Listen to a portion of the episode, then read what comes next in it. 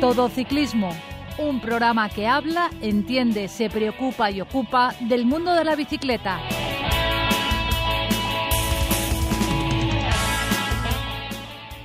Muy buenas tardes. Esto es Todo Ciclismo, un programa que habla, entiende, se preocupa y ocupa del mundo de la bicicleta. Todo Ciclismo. Recibir un saludo de Sari Zorio que hace posible que desde el control técnico llegue hasta todos vosotros este programa. Y de José Villena quien nos habla desde la 102.5 Universidad Politécnica de Valencia Radio. Damos la bienvenida en el programa de hoy a don Francisco de Casa. ¿Qué tal, Paco? Muy buenas, Pepe. Automovilista. No se puede adelantar a otro vehículo si vienen ciclistas en sentido contrario. Ciclista, rueda por el arcén cuando sea posible o en su lugar lo más arrimado a la derecha. No te olvides visitar nuestra web todociclismoradio.com. Comenzamos, como viene siendo habitual, con las noticias que nos ha dejado el mundo de la bicicleta en nuestra comunidad valenciana de la mano de nuestro colaborador Jaime Pérez.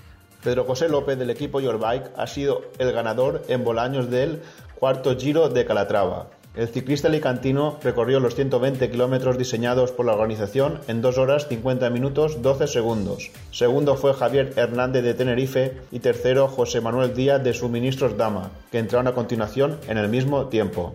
El segundo trofeo Falles de Xátiva prueba de ruta para categoría junior prevista inicialmente para el próximo 26 de marzo ha sido aplazada. La organización a cargo de CC Bicicletes Sanchís ya trabaja, ya trabaja en la búsqueda de una nueva fecha para la carrera. Y para acabar, Pablo Castrillo consigue en Estrella la primera victoria de Lizarte en 2022. Jaume Guardeño terminó en el puesto 13 con muy buenas sensaciones y Gabriel Rojas fue el primero del equipo ESAS en la plaza 17. Automovilista. La distancia mínima para adelantar a un ciclista es de metro y medio y hay que invadir total o parcialmente el carril contiguo. Paco, ¿qué otras noticias nos deja el pelotón eh, profesional?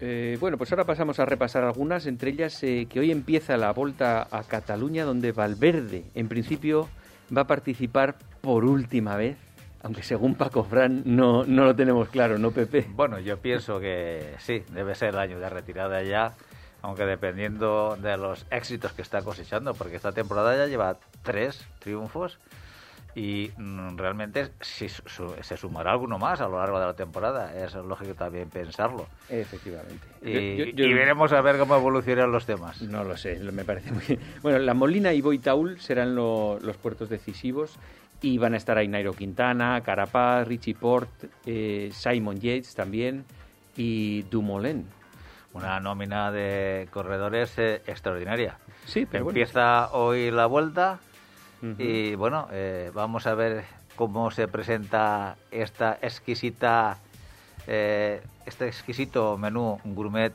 para el mundo de la bicicleta. Pues sí, desde luego marzo está siendo un mes ciclista impresionante, o sea que no esperamos menos de...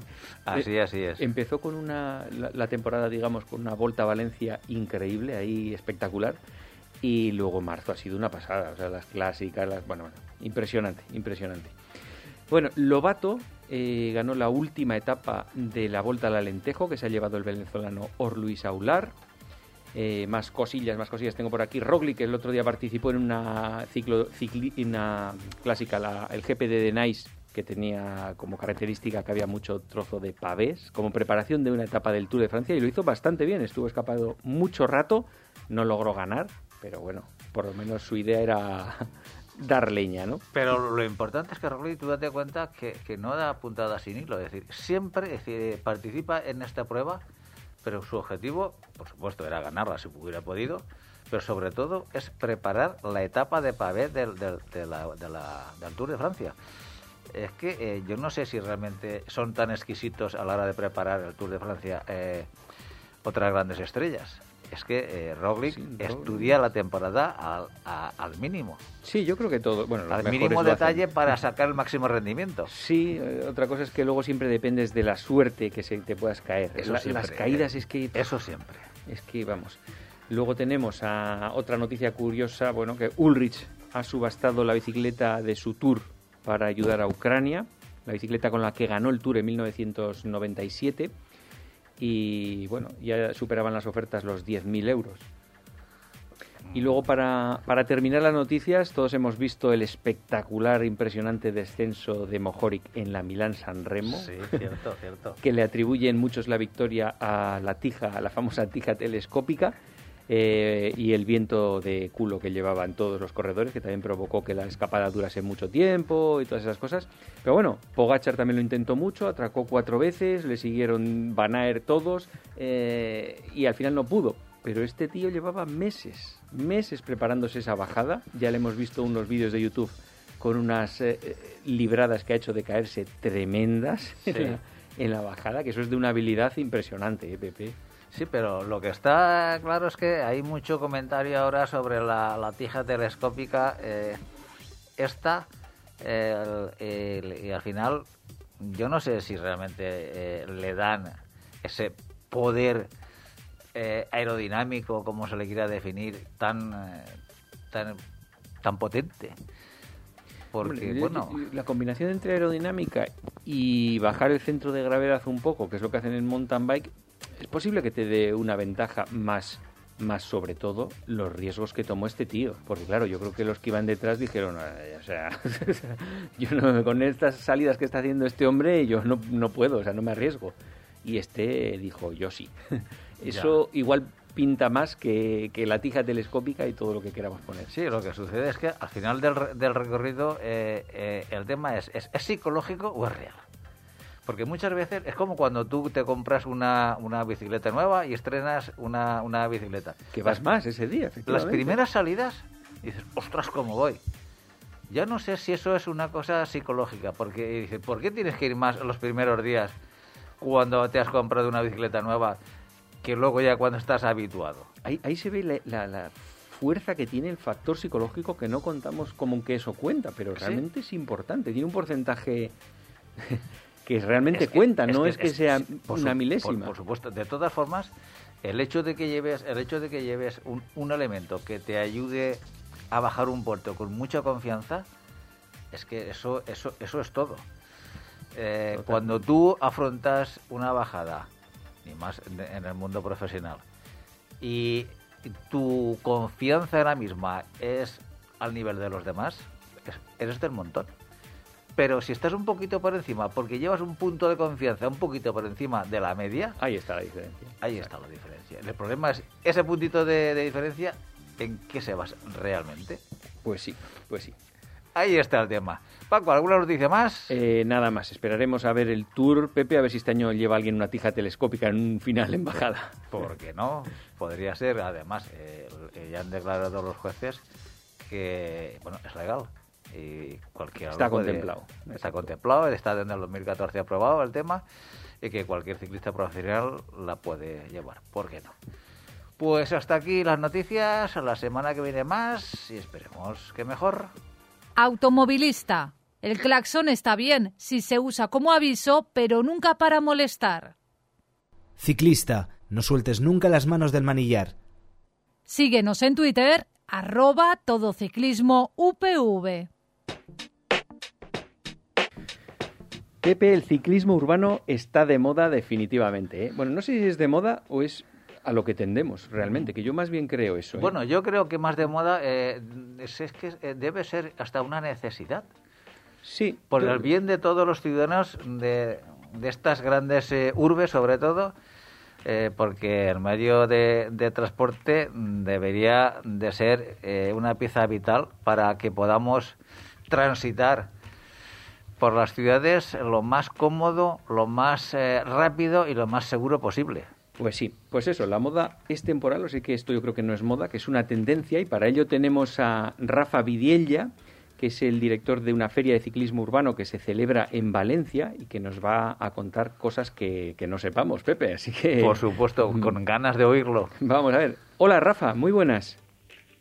Hola Paco, hola Pepe, buenas tardes. Muy buenas tardes. Muy buenas. A ver, la, la, feria esta que se celebra en Valencia, no sé si es que Valencia es líder a nivel nacional o simplemente ha coincidido en esto del ciclismo urbano.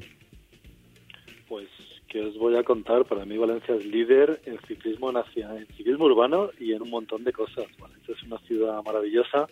Valencia es una ciudad que ya era maravillosa y que aparte yo creo que cada vez lo es más por, porque cada vez hay más ciclistas y Valencia además nos invitó a organizar la, la primera feria de ciclismo urbano ahí, con lo cual se aliaron todos los astros y 13, 14, 15 de mayo estaremos en Valencia, felices de hacerlo ahí. Sí, yo, yo, la verdad es que no he vivido toda la vida en Valencia, solo llevo unos años últimamente y me parece un sitio espectacular para el desplazamiento urbano en bicicleta, eso seguro. Bueno, Rafa, yo pienso que Valencia, si diseñas una ciudad para ir en, en, en bicicleta, Mm, yo, yo, creo no que te, te, sale así. Te, te, sale, te sale Valencia. La verdad es que es una ciudad idónea donde eh, se ha unido lo que es en, en, sí la orografía propia y el clima de la ciudad con un potente vamos a decir eh, un potente grupo político que potencia eh, que potencia la bicicleta este la bicicleta como como elemento, como de, elemento, como elemento de transporte pero que lo lleva dentro de, de su programa político. Sí. ¿Qué es bueno o qué es malo? Hombre, yo entiendo que todo aquello que evite sacar coches eh, para eh, movernos en, en, dentro de la ciudad es bueno para el ciudadano.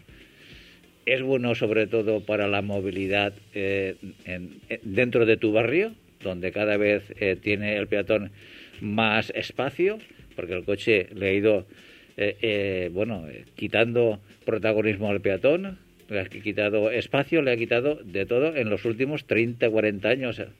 Entonces, si nos hemos dado cuenta de que esto es así y evolucionamos para que el peatón sea el rey de la ciudad, oye, ya es hora, ¿no te parece, Rafa? Hombre, yo creo que es un síntoma de, de, de, de modernidad también para empezar. O sea, esto sí. es algo que no es una cosa excepcional en Valencia. Desde luego, es algo que, que ya lo sabéis, se está haciendo desde hace mucho tiempo en países nórdicos, ¿no? Si pensamos en países avanzados, ¿no? Con culturas y sociedades avanzadas, inmediatamente pensamos en Dinamarca, pensamos en Suecia o pensamos en, distintos países nórdicos en los cuales la bicicleta es protagonista desde hace mucho tiempo. Y luego también me parece que es que es síntoma de que Valencia también me parece todo lo que decíais, ¿no? A nivel orografía, clima y demás, pero yo creo que también la bicicleta casa muy bien con el con el carácter de, de la gente en Valencia, ¿no? Cierto. Yo por desgracia de decir que no vivo en Valencia, que me parece un lugar maravilloso, pero yo veo que los valencianos son gente que le gusta mucho estar en la calle, ¿no? Que tiene mucho contacto con el barrio, con las tiendas, con, con los bares, con toda es su que, zona. Es que es eso, porque eh, la propia vida del, del valenciano eh, siempre se ha desarrollado en el exterior, las fiestas, eh, la comunicación, eh, el estar con la gente, el, claro, todo eso te lo proporciona el clima. Y entonces el clima eh, te ampara estar siempre en, a, al aire libre, ¿no?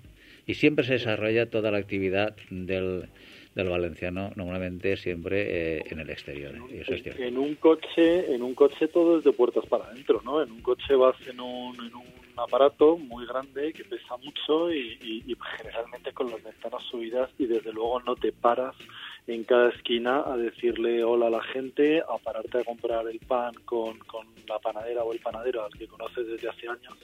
Y bueno, y efectivamente, yo creo que, que, que el carácter y la forma de vivir, y luego hay otro tema muy importante también de Valencia, que es el tamaño de la propia ciudad, ¿no? Yo creo que las distancias, a mí de Valencia me encanta, algo que es que ya no solo te puedes cruzar la ciudad de manera muy cómoda en bicicleta, sino que además es que casi sin darte cuenta y disfrutando de cada pedalada, estás ya fuera de la ciudad en lugares maravillosos, ¿no? Yo creo que también la posibilidad de llegar a todo el entorno valenciano, al campo, a la playa, de todas estas maravillas que tenéis un pasito fuera de la ciudad, poder llegar a ellas en bicicleta y poder dejar tu bicicleta y pararte en el camino y tomarte algo, pues me parece que, que fomenta la humanidad y fomenta el socializar que yo creo que son fortalezas que tenéis ahí en esa ciudad y que gracias a la bicicleta pues que vais a subrayar y que, y que ya se nota, ¿no? Yo creo que, que favorecen todo esto. Rafa, ¿de qué se va a hablar en la feria? Pues de la feria, mira, yo te digo, yo soy director de Ciclosferia, pero también soy director de, básicamente soy director de Ciclosfera, que es una revista de, de ciclismo urbano que cumple ahora 10 años eh, y en la cual siempre hemos visto la bicicleta ya no como una herramienta deportiva, que es una herramienta deportiva maravillosa, pero que realmente en España ya está muy instaurada, ¿no? Yo creo que el ciclismo deportivo en España está ya muy, muy, muy instaurado y es muy potente. Pero a mí siempre, bueno, yo me empecé a mover en bicicleta hace ya pues 12, 13 años y evidentemente siempre me llamó la atención y me daba pena, ¿no? Que en España la bicicleta no sea contemplada como, como vehículo, un modo de transporte. Entonces, de eso va a hablar sobre todo Ciclosferia. Ciclosferia es hacer real un mensaje que llevamos desde hace 10 años compartiendo y difundiendo, que es la bicicleta es un modo de transporte maravilloso y aparte es un modo de transporte maravilloso en primer lugar para ti. O sea, no es sacrificado, no es horrible, no es una cosa eh, sufrida moverte en bicicleta por la ciudad sino que todo lo contrario. Es mejor ya desde un punto de vista egoísta, ¿no? Porque te da salud, te da alegría, te da libertad, te viene muy bien al bolsillo también, y más ahora, ¿no? Uno de los grandes temas es los costes, ¿no? Que supone la gasolina y demás. Bueno, pues moverte en bicicleta, nunca mejor dicho, es bueno, bonito y barato. Llevamos difundiéndolo desde hace 10 años, con una revista impresa, con una web, con unas redes sociales, y ahora también lo queríamos trasladar a la calle, ¿no? Haciendo una feria que la gente de una forma universal, que vengan mujeres y hombres, que vengan familias, que venga gente mayor, que venga todo el que pueda montar en bicicleta y que conozca, que conozca que la bicicleta es muy variada, que hay bicicletas tradicionales y bicicletas eléctricas, que hay bicicletas de carrera, de las cuales vamos a hablar menos, sino que sobre todo vamos a hablar de bicicletas plegables para que si la tienes que montar en un autobús, que lo puedas hacer que si la tienes que meter en el maletero de tu coche y te la llevas de fin de semana para ir a no sé dónde, también lo puedes hacer. Que hay bicicletas de carga, si tienes una frutería, una carnicería o algún pequeño negocio, para que puedas distribuir en bicicleta, que va a ser mucho más rápido, saludable y barato que la furgoneta. Y bueno, y que hay un montón de accesorios como cascos, como sillines para niños, como chaquetas por si llueve o hace frío. Hay un montón de productos que en Europa, como decía antes, ya están muy instalados, la gente los conoce y creo que en Valencia y en España en general va a ser muy bienvenido y, sobre todo una feria universal, insisto, para que todo el mundo encuentre su producto ideal para moverse en bici y cambiar su vida, porque la bici también creo que es una herramienta para, para cambiar tu vida ¿no? y, ahorrarte mucho tiempo, mucho dinero y mejorar tu humor. Entonces, Rafa, eh, lo que hay dentro de la feria son stands eh, con objetos o también hay actividad, eh, actividades, conferencias. ¿Qué es lo que vamos a encontrarnos allí dentro? En la feria, la feria que aparte vosotros lo sabéis mejor todavía que yo, que no lo conocía hace tanto tiempo, el Tinglado 2, ahí en la Marina. Es un lugar, la verdad, alucinante. Yo aparte soy de Madrid, con lo cual poder hacer algo como esto, poder hacerlo al lado del mar, ¿no? sí, señor y, el gusto que supone, con carril bici hasta la puerta, cerca de barrios que son una preciosidad de Valencia. Entonces ahí vamos a, vamos a tener 4.500 metros en el Tinglado 2, que es uno de los espacios que es que encima son hasta bonitos, ¿no? Eso sí, esta arquitectura, como no sé llamarla, modernista, eh, recuperada, ¿no? De, de la parte histórica de Valencia.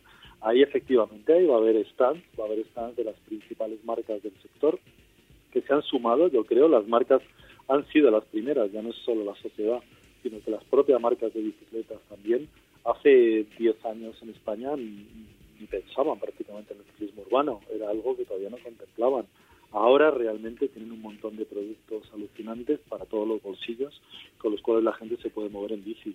Y ahí efectivamente, ahí estarán stands de un montón de marcas de bicicletas, de accesorios, también de servicios. Va a venir alguna marca, por ejemplo, valenciana además, que no vende bicicletas, sino que es una especie de sistema de renting por el cual tú alquilas. Tienes una cuota mensual por la cual tienes una bici, por si no la quieres hacer un desembolso o, tienes miedo a que te la roben o tienes miedo a cansarte.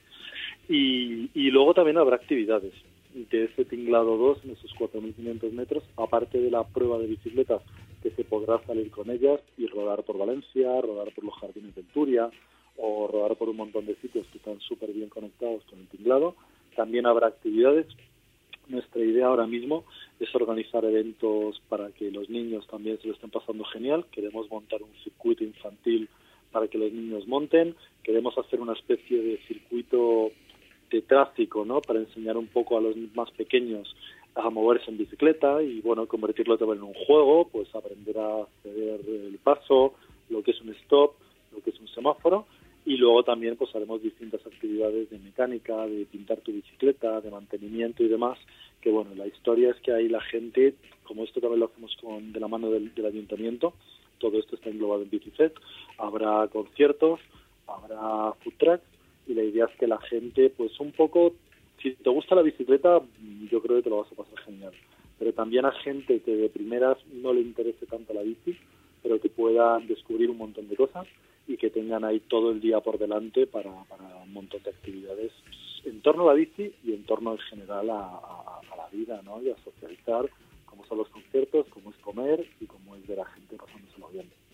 Y es innegable, Rafa, que los patines forman parte ya del transporte urbano. ¿Está eso también incluido en la feria?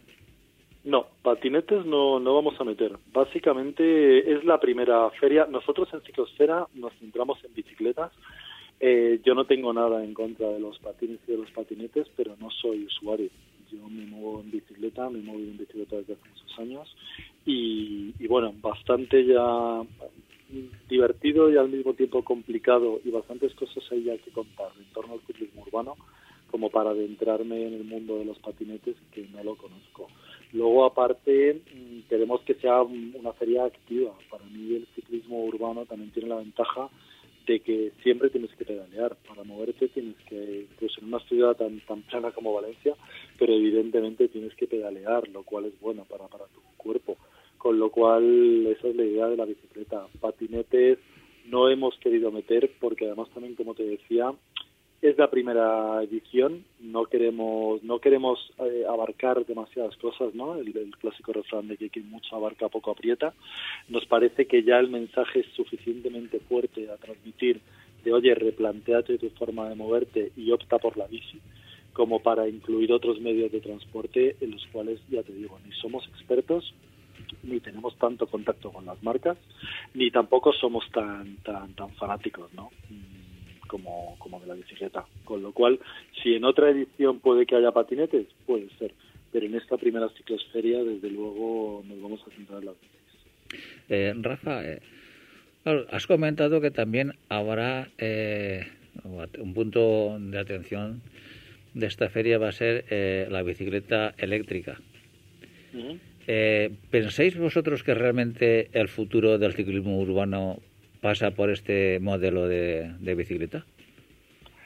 Bueno, ya no es que lo pensemos nosotros y ni siquiera te hablaría del futuro, te hablaría del, presente. O sea, ayer mismo, la semana pasada, sacamos una, noticia, por ejemplo, de Alemania. Eh, se venden ya en algunos países. Desde luego se factura más, porque las bicicletas eléctricas son más caras que las convencionales con lo cual ya en países como Alemania, incluso Bélgica, yo creo que ya se venden que, convencionales. Eh, sí, a día de hoy realmente es, como la gran tendencia del, ciclismo, ya no solo urbano. ¿eh? La bicicleta eléctrica, que en un principio las marcas pensaban que donde primero impactaría sería en lo urbano, y, no, donde primero han impactado en España y en el mundo ha sido en, el ciclismo deportivo.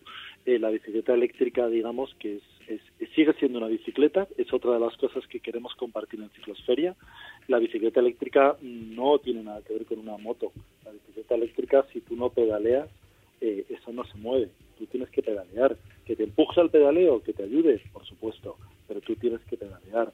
Eh, luego, aparte, tú puedes elegir la asistencia. Si tú ese día te sientes con más fuerza y no quieres usar el motor eléctrico, apagas directamente el motor y no hay ningún problema. Tú te mueves como en una bicicleta convencional. Pero si otro día te tienes que enfrentar a más cuestas o tienes esas cuestas y no quieres llegar solo al trabajo, digamos, puedes usar. O sea, digamos que es como una, no sé cómo llamarlo, como una super bicicleta que te da energía en las piernas, pero sigue conservando el espíritu de la bici. Eh, respecto a lo que me dices si es el futuro, bueno, es, el futuro porque aparte la ventaja de las bicicletas eléctricas, para lo que os decía la ciclologística, para transportar carga, pues son es muy agradecidos, ¿no? Siempre es mejor que te ayude un motorcito eléctrico a transportar carga que no tener que hacerlo tú. Eh, lo mismo pasa también si transportas niños, por ejemplo. Eh, o también me gusta mucho de la bicicleta eléctrica que universaliza ya directamente eh, la bicicleta. La bicicleta siempre ha sido un vehículo universal, ¿no? Para todos los públicos, evidentemente, pero hay gente que, no sé, o por cuestiones de salud, porque tiene algún problema físico, no sé qué deciros, eh, alguna lesión en la rodilla, una lesión en la espalda, o gente mayor, ¿no? Gente que dice, jolín, pues yo ya tengo 70, 75 años y ya me cuesta, ¿no? Esos repechos que tengo a la salida de mi casa o en la zona donde veraneo. Pues gracias a esta bicicleta eléctrica los puede, los puede solventar. Y luego hay otro tema importante también, que hay estudios que acreditan que la gente que usa bicicleta eléctrica hace más kilómetros, ¿no? Como hace más kilómetros que en bici convencional. O sea, en un principio cuando aterrizaron las bicis eléctricas, entre la gente un poco más, más conservadora, digamos, había más reparos, ¿no? decir, no, bueno, es que esto es para vagos, o esto no, con esto se pierde el espíritu de montar en bicicleta. No, pues realmente se está demostrando todo lo contrario. Lo que está ocurriendo es que gente que antes hacía, por deciros algo, 25 kilómetros, ahora gracias a esa asistencia eléctrica hace 75. O gente que antes cogía la bicicleta una vez a la semana, ahora la coge cuatro. O gente que antes echaba una hora en bicicleta, ahora se hace cuatro. Porque es más, pues lo mides tú, lo mides tú. Lo que os decía, pues me quiero cansar, me quiero cansar, me quiero cansar menos, me quiero cansar menos. Pero al final siempre el ejercicio lo haces porque tú tienes que pedalear. Y en el, en el sector, Rafa, ¿cómo se ve el carril bici? No sé cómo en países más evolucionados, si es eh, parte del proceso para generar una masa ciclista y que en el futuro todas las ciudades sean, digamos, más sociables, o es algo necesario que va a permanecer siempre. Bueno, de momento yo creo que es necesario. En Valencia yo creo que no hay tanto este, este, esta discusión, ¿no? Yo creo que aquí el ayuntamiento optó por crear una infraestructura y que se ha demostrado que, que, fomenta la bicicleta y que se está demostrando exitosa. En Madrid, por ejemplo, todavía hay gente que un poco se muestra contraria, ¿no? Diciendo que, que bueno, que no, que eso es confinado a los ciclistas, de por qué tenemos que estar reducidos a un espacio pequeño cuando nuestro espacio natural es la calzada entre los coches, nuestro derecho y tal. Bueno, yo creo que eso a lo mejor en un futuro, en un futuro perfecto, pues evidentemente, ojalá los ciclistas pudiéramos rodar con total tranquilidad por la calzada en medio de los coches y demás. Yo lo hago, yo llevo rodando por Madrid desde hace muchos años y, y no necesito un carril bici para moverme en bicicleta. Pero bueno, yo tengo una edad y, tengo un carácter, pero eso no implica que, todo el mundo tenga que hacerlo. Yo creo que el carril bienvenido y también hay una frase importante que dice las ciudades mm, no pienses en la ciudad que te hace a ti feliz, sino lo que le haría feliz a, un niño pequeño. ¿no? Yo creo que las ciudades no tienen que ser espacios conflictivos y en los cuales tengas que tener una madurez o tengas que tener una inteligencia o tengas que tener un no sé cómo llamarlo para desplazarte. ¿no? Las ciudades tienen que ser espacios inclusivos en los cuales los niños, la gente mayor o la gente con discapacidades eh, les sea fácil moverse. ¿no? Las ciudades tienen que ser espacios universales y en ese sentido que haya carril bici si eso ayuda y facilita, que creo que lo hace, a que niños pequeños, yo tengo dos niños, eh, o gente mayor, pues yo pienso en mi madre, si les ayuda a que haya infraestructura ciclista a moverse en bicicleta, bienvenido sea. Que dentro de 5, 10 o 20 años haya subido esa masa ciclista y al final directamente puedan circular por la calzada, hombre, pues ojalá, ¿no? Ojalá, imaginaos que en las ciudades cada coche fuera sustituido por una bici, pues evidentemente mm, todo sería mucho más saludable, mucho más silencioso, escucharíamos a los pajaritos y sería ideal. A día de hoy, por desgracia, yo creo que sí es necesario el carril para, para fomentar, invitar y sobre todo pues eso para que la gente que tiene miedo o que o que son niños pequeños que evidentemente cuesta mucho meter a un niño pequeño a la calzada con cosas alrededor que tengan un espacio para circular con seguridad. Bien, eh, la feria se celebra el 13, 14 y 15 de mayo. No sé si el acceso hay que sacar entradas o cómo funciona. No, el acceso, el acceso será gratuito y será libre. Efectivamente, 13, 14 y 15 de mayo. La feria el viernes 13 de mayo por la mañana estará reservado para profesionales. Hay dos profesionales sí tendrán que sacar una acreditación, pero bueno, también porque queremos esas cuatro o cinco primeras horas de, de feria, queremos que queremos que muchas marcas, tiendas y distribuidores se conozcan, precisamente porque el ciclismo urbano tiene menos recorrido en España. Hay muchas marcas que están aterrizando en estos últimos tiempos y nos parece muy interesante reunirlas con otras marcas, con otros distribuidores y con tiendas. Eh, a partir del viernes a las cuatro, cuatro, cuatro y media de la tarde, viernes, sábado domingo, es completamente abierto al público. Eh, en un principio no habrá entradas, por supuesto quien entre sí tendrá que, que acreditarse de algún modo, básicamente para hacer un, para contar cuánta gente ha pasado por ahí pero vamos, no habrá que comprar una entrada con antelación ni nada parecido, insisto, es completamente gratis. Y al lado de la feria tendrán ahí food trucks, tendrán conciertos, tendrán distintas actividades organizadas por el ayuntamiento, que aprovecha también para recuperar una feria que os sonará, Bicifest, un festival más que una feria, un festival que organizaron, si no me equivoco, en 2017 y 2018, o 2018-2019, la memoria me falla, se tuvo que suspender por todo el tema de la pandemia, pero ahora lo recuperan y el ayuntamiento pues pues un poco subraya ¿no? su apuesta por la bicicleta, eh, permitiéndonos a nosotros organizar una feria de ciclismo urbano en el tinglado y mm, abrazándonos digamos un poco con conciertos y con, y con food trucks y con distintas actividades que el ayuntamiento irá anunciando. Así que un fin de semana muy ciclista y un fin de semana yo creo que muy humano y muy divertido. Bueno, Rafa, pues eh, muchas gracias por habernos contado cómo va a funcionar la feria y presentarnos un poco. Supongo que allí estaremos a ver cómo qué, qué cosas hay por dentro, porque yo por lo menos a mí me ha despertado la curiosidad, ¿verdad, Pepe? Totalmente, estaremos allí, claro que sí. Así que nos pasaremos y veremos a ver eh, todos los artilugios que podemos utilizar en nuestros desplazamientos diarios y lo dicho, muchas gracias, Rafa. Pues sí, oye, un placer y nada, y, y lo dicho también, no solo los veréis, sino que además vosotros que os gusta los podréis probar, podréis rodar con ellas y yo creo que, que lo vamos a pasar muy bien. Y sí, sí, ojalá nos veamos por ahí y, y muchísimas gracias también por, por invitarme y permitirme compartir todo esto con vosotros. Venga, hasta ahora. Un fuerte abrazo, Rafa. Un abrazo grande y buena tarde. Gracias, chao. Adiós. Automovilista. Los ciclistas siempre salimos perdiendo. Por el bien de todos, cumplamos las normas. Ciclista. Es conveniente que salgas siempre que puedas en grupo.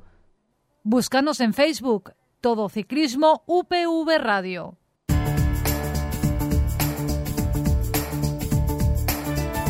Bueno, vamos a hablar ahora con don Vicente Atsuara. Vicente, buenas tardes. A las buenas tardes. ¿Cómo estamos, ciclistas? Un poco húmedos, ¿verdad? Un poco húmedos esto- y con ganas de que ya salga el sol, eh, se sequen las calles, se sequen las carreteras y podamos hacer una vida más normal, una vida más normal ciclista, porque ya, De húmedos nada, Pepe, que aquí en Valencia cuando llueve no se sale.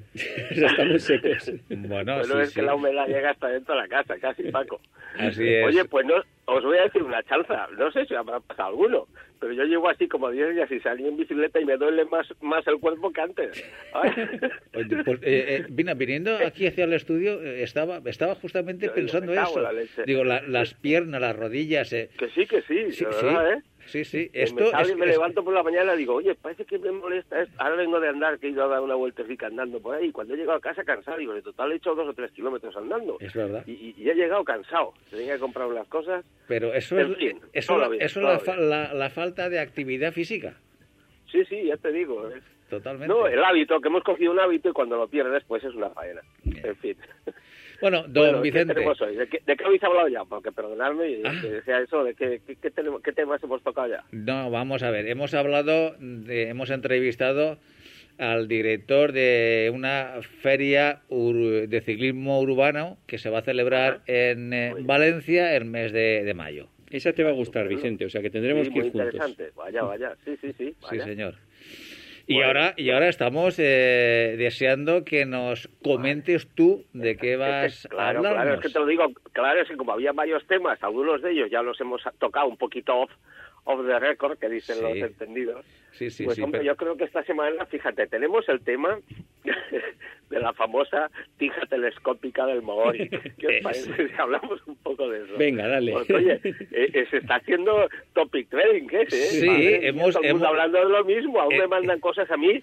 Hoy me han mandado cosas, digo, hombre, que ya es viejo, que ya llevamos ya cuatro o cinco días hablando de lo mismo. Sí, sí, hay Entre eso y las bicicletas sobre de, de- en la contrarreloj encima del coche ya tenemos Sí, hombre, justamente eh, en, en las noticias le hemos dado una mínima pincelada al tema de la tija telescópica, pero claro que sí, que, se- que sepamos Pues es y, que yo- y entendamos mejor el tema.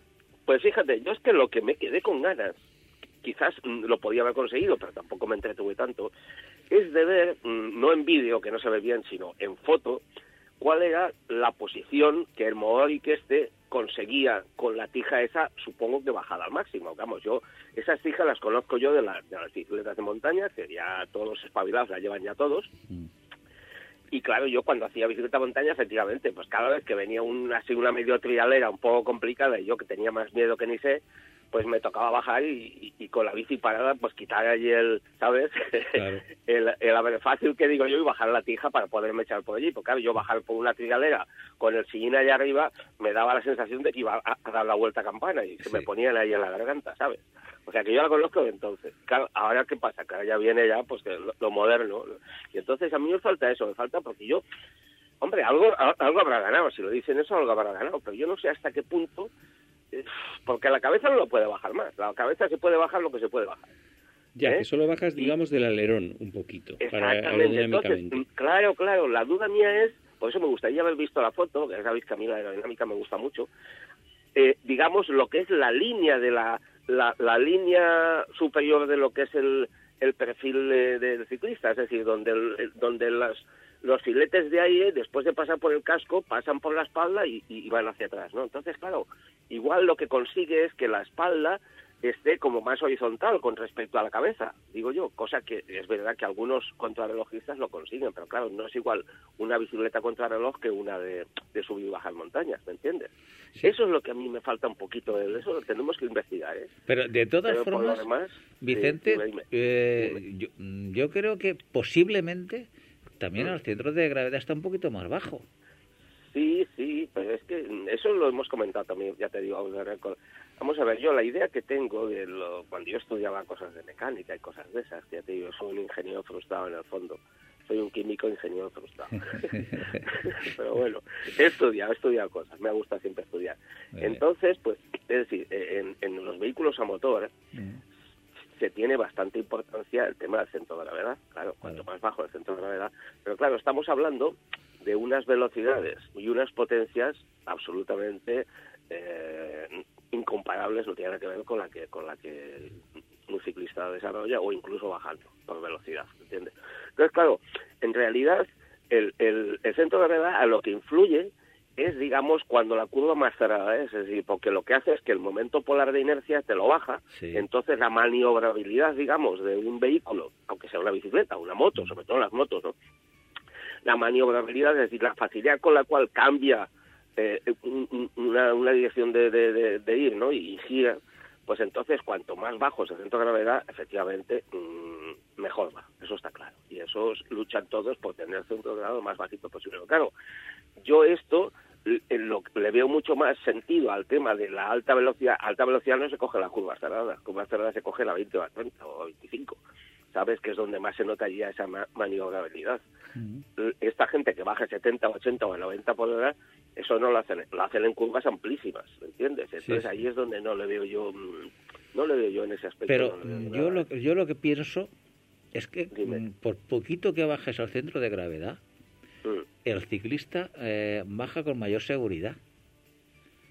O bueno, o- o- o al- bueno, te- no, la, estoy- hombre, estoy- la bicicleta es más maniobrable, eso está claro. Es decir, Sí, claro. La bicicleta, el tumbar y el destumbar, me entiendes, es, es, más fácil, porque Claro. el centro de gravedad está más bajo. Eso es en matemáticas. Ahora, lo que es la seguridad, yo es que me acuerdo, es que por ejemplo, eso yo pensaba cuando cuando estudiaba al principio, yo pensaba que por bajar el centro de la gravedad la curva podías tomarla más deprisa, y eso, es- eso, es- eso, eso es falso totalmente. Es decir, el ángulo al cual tú puedes, el ángulo límite de, de, de un vehículo, en este caso una de dos ruedas, lógicamente, que estamos hablando moto o bicicleta, que tú puedes coger una curva a determinado ángulo, es exactamente el mismo, sea la bicicleta a dos metros de alto que de, que de 20 centímetros. Es exactamente el mismo. Por física hacen los números es lo mismo. Lo que pasa es que si tienes dos metros de alto, pues sería muy poco maniobrable, ¿me ¿entiendes? Entonces Sí, sería una cosa que, mientras que si es más bajita, pues puedes puedes maniobrarla más. Ese es la, el concepto que tengo yo de, de eso, pero bueno, no sé si está equivocado. Yo jamás no he llegado. De todas estas formas, lo que decíamos antes también, Vicente, que este hombre lo que marcó diferencia fue porque tomó unos riesgos salvajes. Sí, de hecho, sí, podía haberse dado un par de sí. tortazos de escándalo y no Bueno, se bueno, los dio pues cuando, como podía cuando sale pegado eh, la curva izquierda es esa que sale pegado al, al murete que hay allí y tiene que pegar un salto porque había un bache o algo. Esa eh, y la otra que se sale fuera no y lo el de un pone, no salto entra pone y el tío, eh, cómo salta el tío y no coge nada, es que no coge ni nada, nada, como si no hubiera pasado nada. Pero ahí podía haberse metido un, un tortazo de escándalo Sí, sí, también, sí, perfectamente.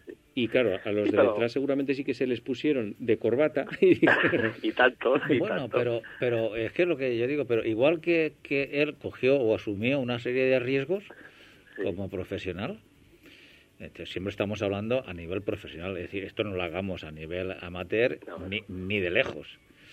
Pero a nivel profesional, que es donde se juegan allí los cacaos, eh, igual que él eh, asumió ese- esa serie de, de riesgos, los que venían detrás también. Entonces llegas a un punto. También, Sí, hay que es decir. cuando ves que el de adelante está a punto y casi se la da, igual dices, eh, Sí, y a lo mejor ahí te para un poquito que fue la suerte, realmente igual tuvo la suerte de casi pegársela, ¿eh? Pues- ya, bueno, no- Es que, claro, no- yo creo que, pero yo creo que influyen dos cosas. Vamos a ver, eh, eh, tengo entendido por lo que he leído que, que este hombre, esa, esa etapa, mejor dicho, esa bajada, la tenía ya súper estudiada al Sí, milímetro. Es decir, sí, yo sí. había ido curva por curva, sabía dónde tenía que arriesgar más, menos y tal. Entonces, claro, un factor de, de ir más deprisa es conocer el trazado Por y saber exactamente, eh, en fin, pues dónde tienes que coger el vértice de la curva para salir bien o para abrirte más y luego cerrar. En fin, todas esas cosas, eso, eso es fundamental. Aparte después de, porque inclinar, inclinar, pues hombre, mm, es posible que alguno incline algún grado más que otro, es posible también, ¿eh? Pero fíjate, yo, ¿os acordáis? Que hace, mm, será un año o hace dos años quizás, porque con esto la pandemia hemos perdido el oremos del tiempo.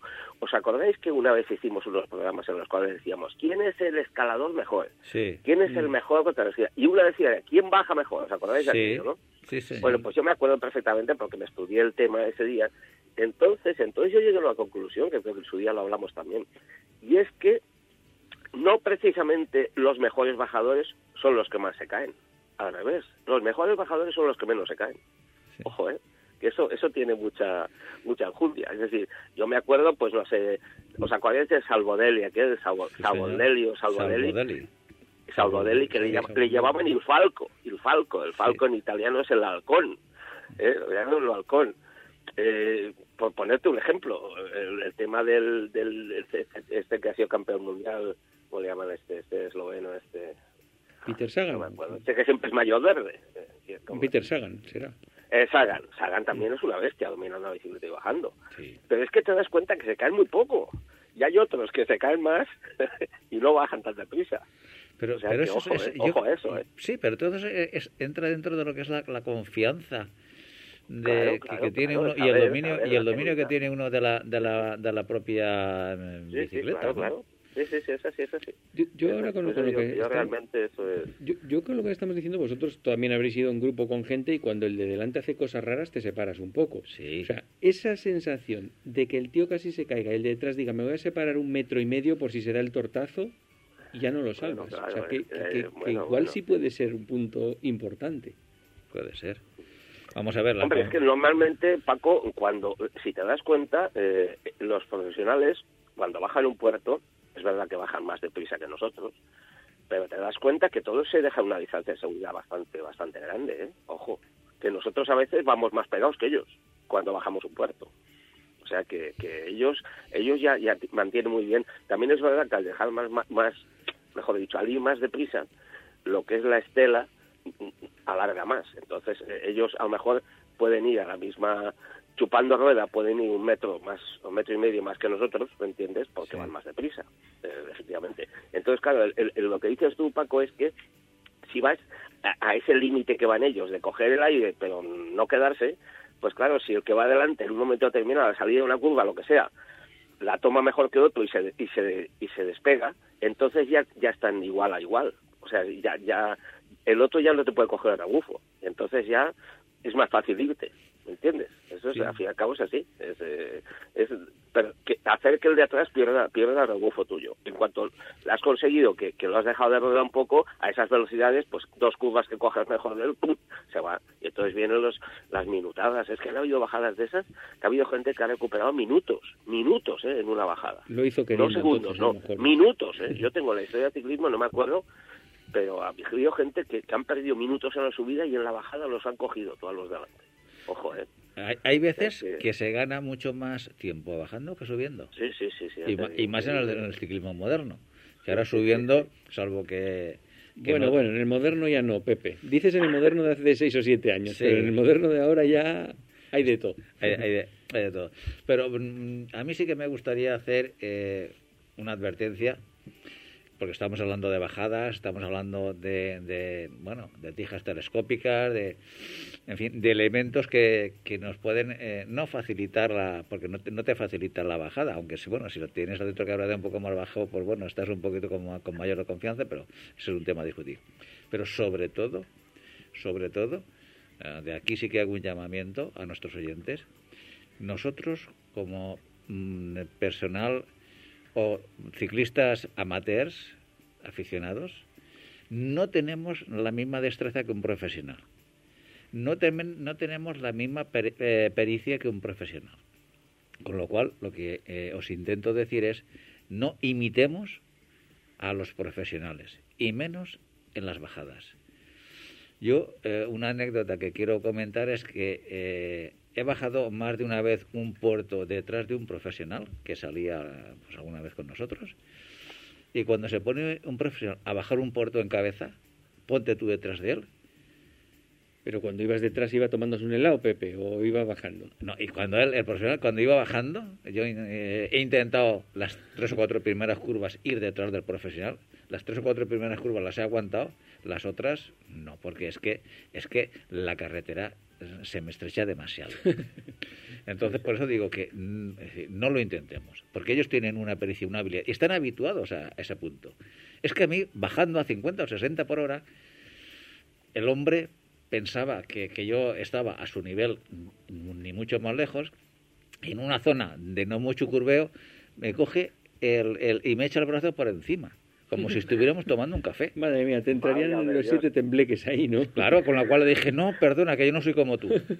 Y a ti te faltaban manos, para coger el mañana te faltaban manos. Claro, pero vamos a ver, y, lo, que no, bueno, estuve a punto hasta casi de frenar y de pararme, porque el susto que me dio fue terrible. Y para ellos es una cosa normal, es habitual. Entonces, por eso digo, no nos pongamos en la piel de un profesional cuando no nos podemos poner en ningún caso nos podemos poner ni subiendo porque no tenemos la capacidad, ni bajando, y bajando mucho menos, porque subiendo nos arriesgamos, no nos, no nos arriesgamos a ninguna caída, pero bajando como nos arriesguemos a alguna caída, las consecuencias pueden ser dramáticas. Sí, sí, sí, es verdad. Entonces, pues quiero remarcar esto y que entendamos y luego hay dos cosas. Y luego otra cosa, las limitaciones que tenemos cada uno. Sí, sí, y luego otra cosa muy importante, que es que nosotros estamos viendo la tele, qué bonito, cómo no vale. Ojo, que ellos tienen la carretera cerrada.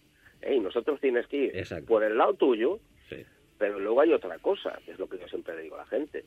Confía, no confía, no, desconfía en que un coche que viene en contra tuya puede salirse de su trazada y meterse en la tuya.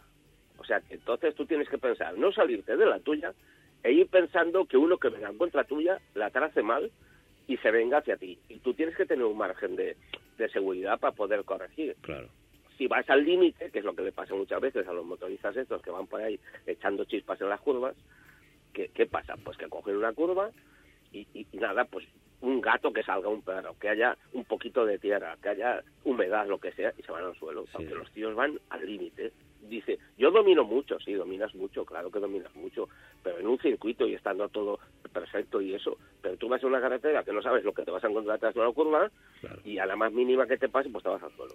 en la, bici, mm, con menos eh, límites, digamos, así extremos, pero también puede pasar lo mismo. O sea, siempre hay que pensar que en las curvas cerradas sin visibilidad tienes que pensar que a uno va a venir y se te va a meter en el carril tuyo. Entonces ahí sí, tú tienes que tener un margen para poder pegar un volantazo y meterte y, esquivarlo. Eso es mi, mi consejillo de, sí, señor. algún susto que me he llevado, claro.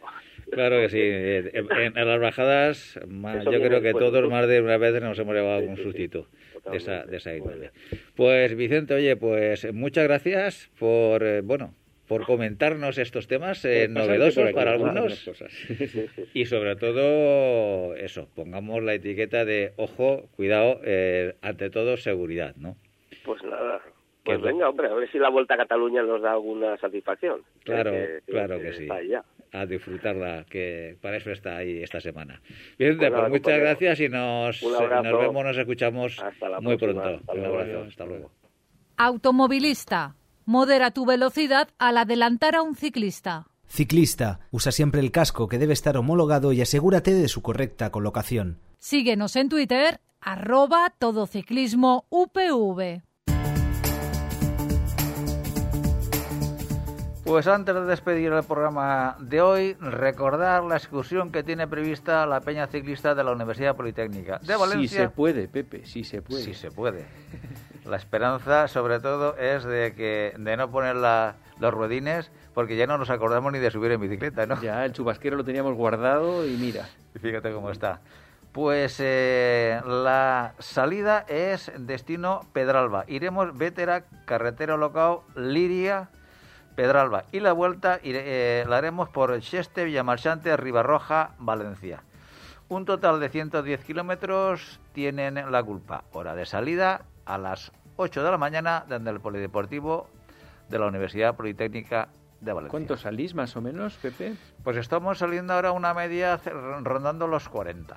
Ostras. Una media de 40... pero, ¿y vais más o menos al mismo nivel o se hacen no, grupos? No, no, no. Afortunadamente hay distintos niveles, pues como en todas las peñas eh, cicloturistas. Pero sí que se sale todos juntos y luego ya pues, los que más van tiran un poco más de Eh, exacto. Salimos, vamos a decir, de la ciudad todos juntos y ya los primeros kilómetros en carretera, pues cada uno pone su nivel y ahí, afortunadamente digo, pues ya vamos disgregando eh, todo el pelotón en, y luego en microgrupos. en el que os reagrupáis y almorzáis juntos y volvéis juntos. Exacto, es. Entonces, eh, hasta el almuerzo hay, y dependiendo de la longitud que haya de la salida al almuerzo, hay uno o dos puntos de reagrupamiento.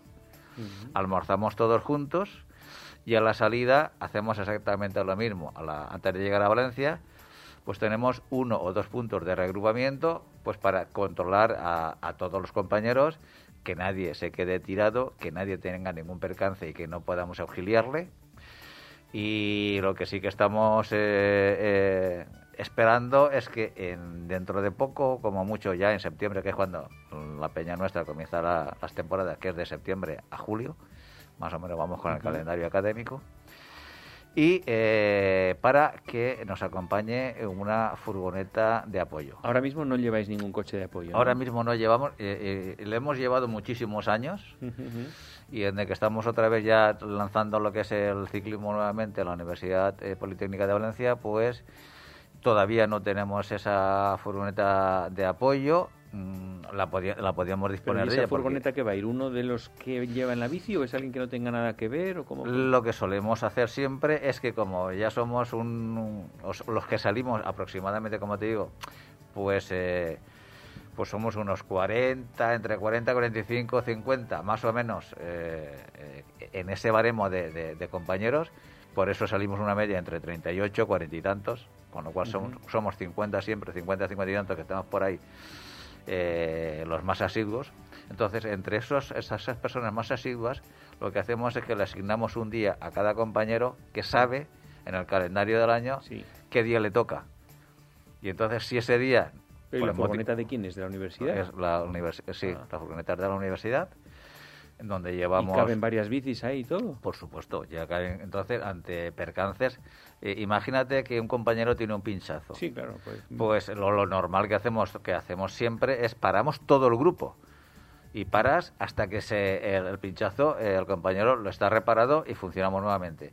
Eso, esos 10 minutos de parada, imagínate, dos, dos o tres pinchazos, es media hora que llegas a casa más tarde. Mm. Mientras que si llevas furgoneta, lo que hacemos es, el que pincha, claro, se, se aparta, se espera que pase la furgoneta, la furgoneta siempre va la última, mm. y lo recoge, eh, sube la persona que tiene la avería más adelante mientras lo, arregla el pinchazo. exacto lo arregla dentro de la furgoneta y la, furgoneta lo lleva a cabeza lo deja a un, eh, a un kilómetro antes de que pase el grupo se incorpora y, se incorpora con el grupo. Y se paga cuota ahí o no eh, no porque como al ser de la Universidad Politécnica de Valencia la furgoneta lo que sí que hacemos es pagamos la gasolina que se paga entre todos los que vayan ese día o lo como sea, ¿no? Esto es. Entonces, y no tiene mayor... O sea, en la eh, Peña cualquiera puede ir el sábado en la hora de la salida y ya está. O tienes que ser alumno de la universidad. Vamos a ver, a, nadie le hemos dicho que no, nunca.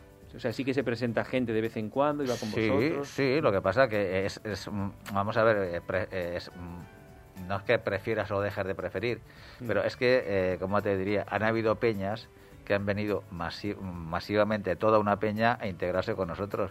Y nosotros no estamos para hundir peñas ni para hundir el ciclismo, sino para expandirlo. Es todo lo contrario. Lo que queremos es expandir el ciclismo. El ciclismo, eh, eh, vamos a decir, eh, el cicloturismo. Sí, sí, Entonces, cuando nos ha venido más de una peña, decimos es que la filosofía de la peña nuestra como Universidad Politécnica de Valencia no es ser una macro peña, que, agrupe a muchas peñas o agrupe a varias peñas. No, no.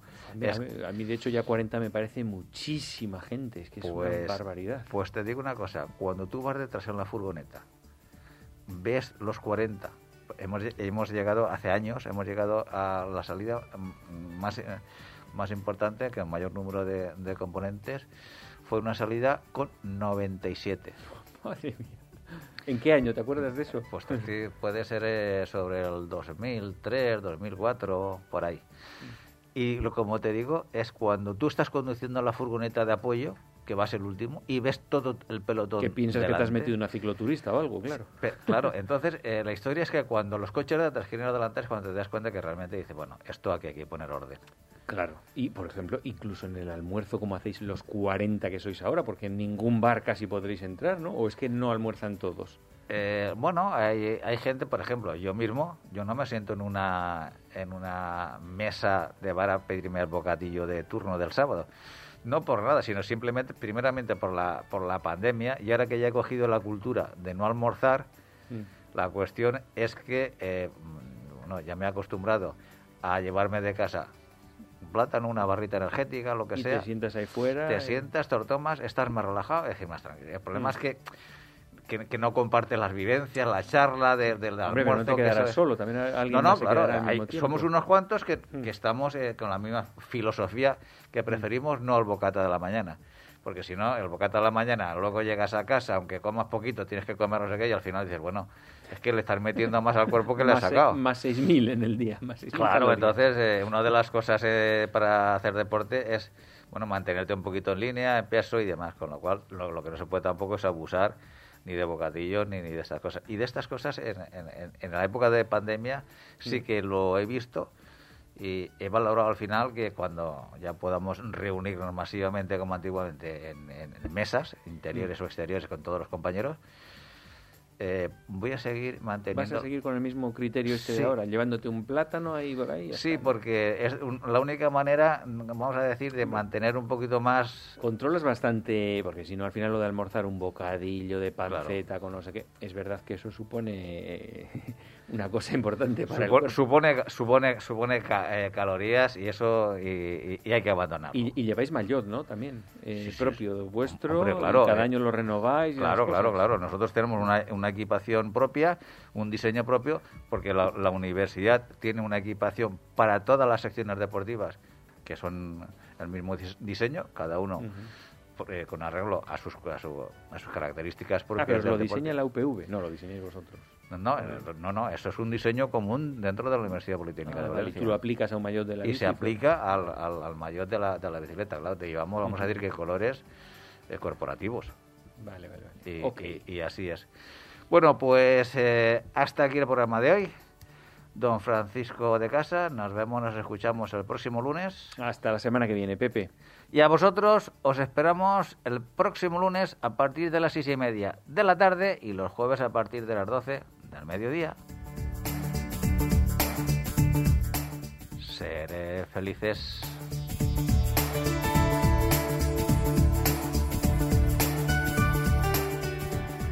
No te olvides visitar nuestra web todociclismoradio.com. Acuérdate de ponernos una reseña en iTunes.